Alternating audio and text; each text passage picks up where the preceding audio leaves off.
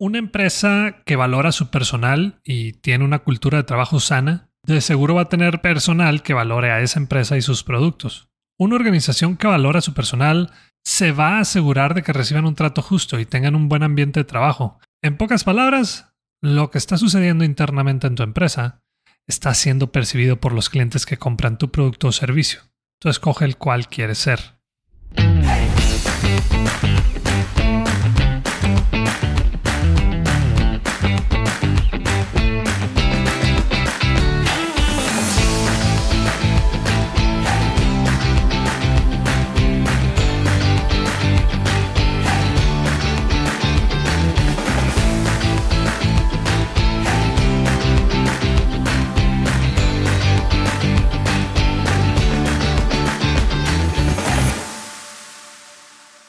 Bienvenido de nuevo al podcast Bueno, Bonito y Valioso. Este es el episodio 82. Yo soy Daniel Rodríguez de la Vega, conferencista internacional, fundador de Creces, host de este podcast y quiero enseñarte todo lo que sé sobre cómo encontrar tu valor en el mercado para que de una vez por todas dejes de competir en precio.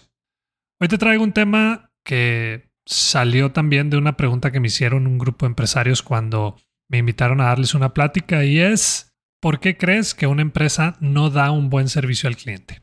En ese momento yo le di una respuesta muy sencilla y les dije, en nuestra ciudad recibimos el servicio que nosotros exigimos. Es decir, por lo general recibimos un mal servicio porque nosotros lo permitimos. ¿Sí o no? Antes una empresa nos quedaba mal y por pena no decíamos nada, nos quedábamos callados o te decían, lo que pasa es que si regreso el platillo me lo van a cobrar a mí y bueno, pues así déjalo, le decías. El otro día estaba en una papelería de esas grandotas cuando vas a la zona de impresión tienes que agarrar un turno. El caso es que la señora que está enfrente de mí le entregan su trabajo y le dice, híjole, el señor, lo que pasa es que está mal impreso. Y la persona que la estaba atendiendo le dice, pero ¿te sirve así? La señora con mucha pena le contesta, pues sí, está bien, así déjalo. Mira, no me gusta meterme en este tipo de situaciones porque siempre dejo que pasen las cosas, así lo agarro de método de estudio y son los ejemplos que utilizo en mis capacitaciones.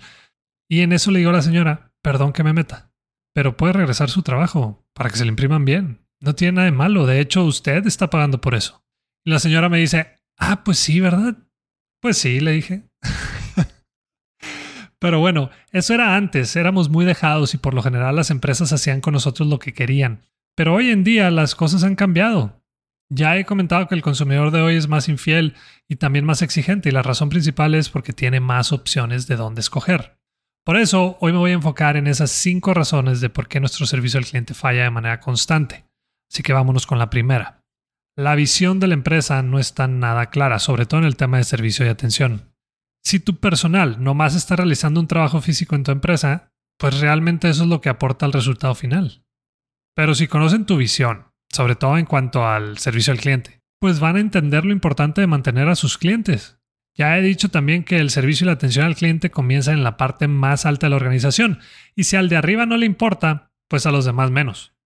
Pon al cliente en el centro de la organización y tu personal va a girar en torno a eso. Pon el ejemplo del nivel de servicio y atención que quieres en tu empresa y también puedes llevarlos a lugares que tú admires. Así no nada más van a estar escuchándote a ti, sino también desde otro punto de vista o desde otra perspectiva. Segunda razón, las empresas no se dan el tiempo necesario para contratar a las personas adecuadas. Tuve que contratar a Pablo porque era lo único que había. Contraté a Juan porque me urgía poner a alguien en ese puesto.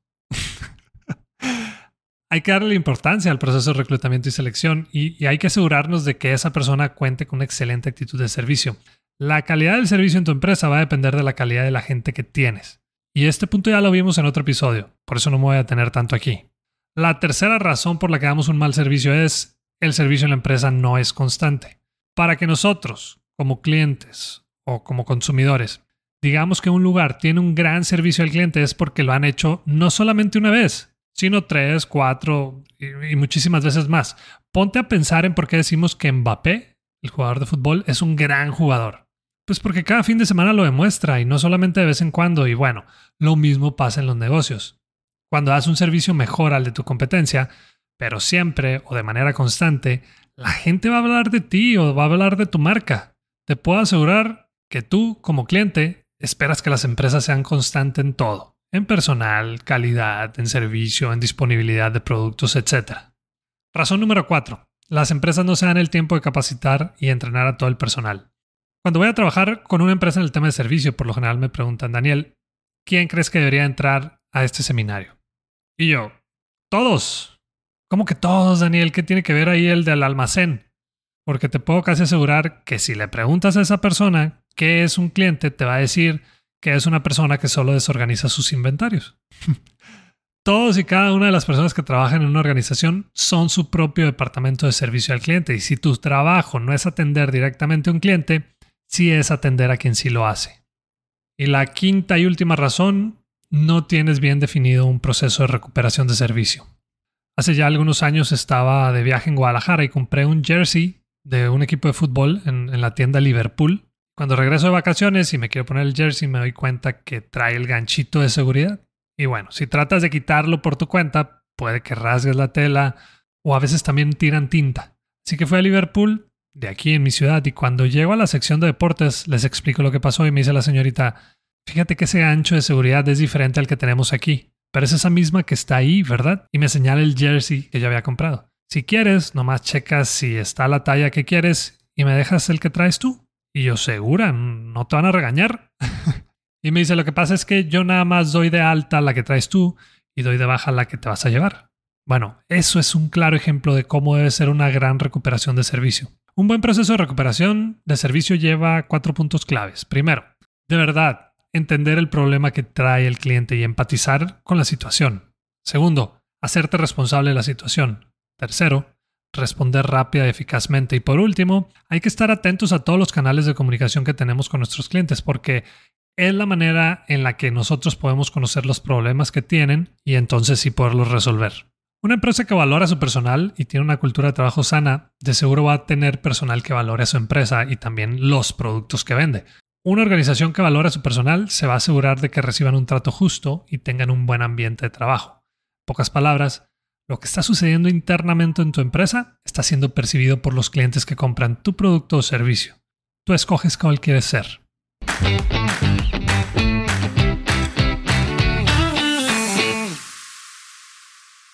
Seamos realistas. Toda la información que podamos tomar en un curso, taller o conferencia lo podemos encontrar en Internet, YouTube u otra plataforma, pero ¿cuál es la ventaja de pagar por uno de ellos?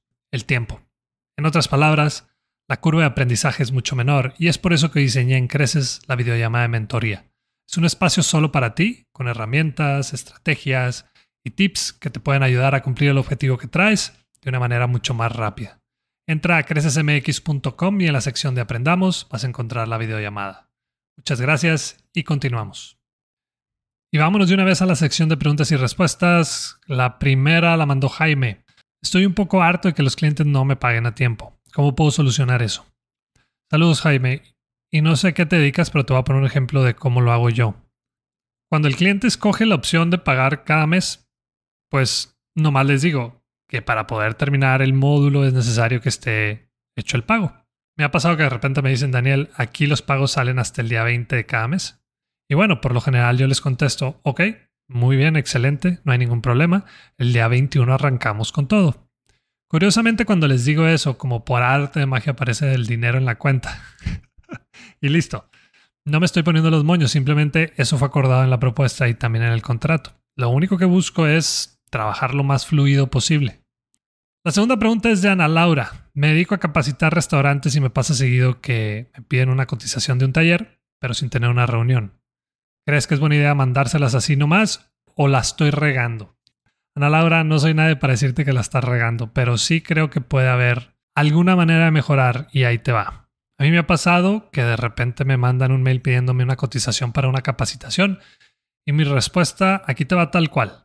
Te agradezco tu interés y antes de hablar de costos me gustaría hablar ya sea por teléfono o en videollamada de unos 10 a 15 minutos y nada más es para saber qué esperas del proyecto, qué quieres lograr y saber cuál es la mejor manera en la que yo puedo ayudarte. Porque sin esa reunión te tendría que dar un rango muy amplio en cuanto a la inversión. ¿Te parece? Acuérdate que el problema de cada cliente es diferente y es por eso que es muy importante tener esa reunión.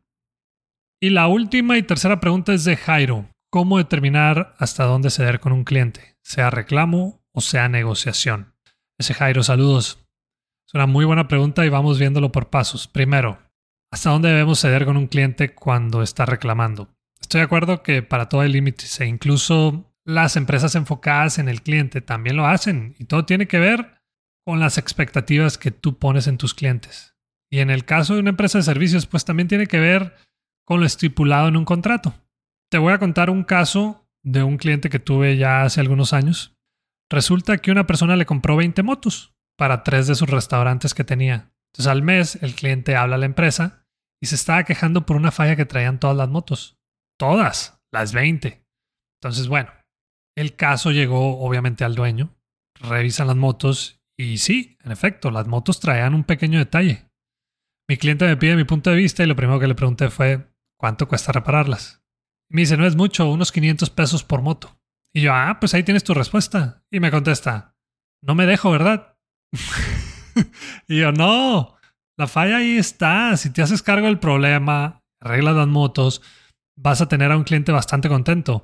Claro que debes ponerte en contacto con planta para saber qué pasó, pero por el momento resuelve el problema que trae el cliente, porque por el momento no puede trabajar. Ahora, cada moto la vendiste en 30 mil pesos. Entonces creo que el costo de repararlas es mucho menos al costo de mantener a ese cliente contigo, porque luego vienen los servicios de esas motos. Pues sí, Daniel, pero yo no me creo eso de que todas traigan ese problema. Nunca me ha pasado y es casi imposible. Y yo, pues dudo que se haya puesto él mismo a descomponer cada una de las 20 motos. No le, no le veo sentido. Y sobre a cuánto ceder en una negociación, pues todo es negociable, excepto lo que te hace diferente, porque entonces vuelves a competir en precio. Pero no es lo mismo verlo desde tu punto de vista como vendedor a el punto de vista de la empresa. Ahí te va por qué. Imagínate que tu comisión por venta es del 4% por una venta de 10.000 unidades y a 100 pesos cada una. Por lo tanto, el total de esa venta fue de un millón. Tu comisión por esta venta entonces sería de 40 mil pesos. Si durante el proceso de venta el comprador te pide un descuento del 10% por el volumen que te está comprando, entonces la utilidad de esa venta sería 900 mil pesos y tu comisión sería de 36 mil pesos en vez de 40 mil. Es decir, a ti te costó 4 mil pesos en comisión dar ese descuento. Entonces, lo que pasa por tu cabeza es, doy el descuento y gano menos o de plano pierdo la venta. Lo más seguro que digas, pues de eso nada, vendo con descuento. Pero ahí te va lo interesante. Mientras tú estás dejando de ganar 4 mil pesos, la empresa dejaría de ganar 100 mil pesos con ese descuento que tú diste. Si tú fueras el dueño de la empresa ¿Estarías dispuesto a dejar ir esos 100 mil pesos de la venta por algo seguro? ¿O te gustaría que tu vendedor hiciera un mejor trabajo vendiendo por valor? Al final, todo tiene que ver con las expectativas, con saber si esa persona realmente es nuestro cliente ideal y si de plano vale la pena ceder en alguna negociación que tengamos. Y hasta aquí un episodio más. Si te ha gustado y servido este podcast y además quieres ayudarme a que más personas puedan cobrar un precio justo por su trabajo o servicio, que puedan vivir de lo que les apasiona y además encontrar su valor en el mercado, te pido de favor que te suscribas a este podcast, que le des clic en la campanita, que nos califiques con 5 estrellas en Spotify o que nos dejes una reseña en Apple Podcast y que también compartas los episodios con tus conocidos y en tus redes sociales. Y la próxima vez que te digan por qué tan caro, muéstrate de acuerdo y acepta lo que vales con dignidad y seguridad. ¿Quieres saber qué contestar? después, no dejes de escuchar, bueno, bonito y valioso.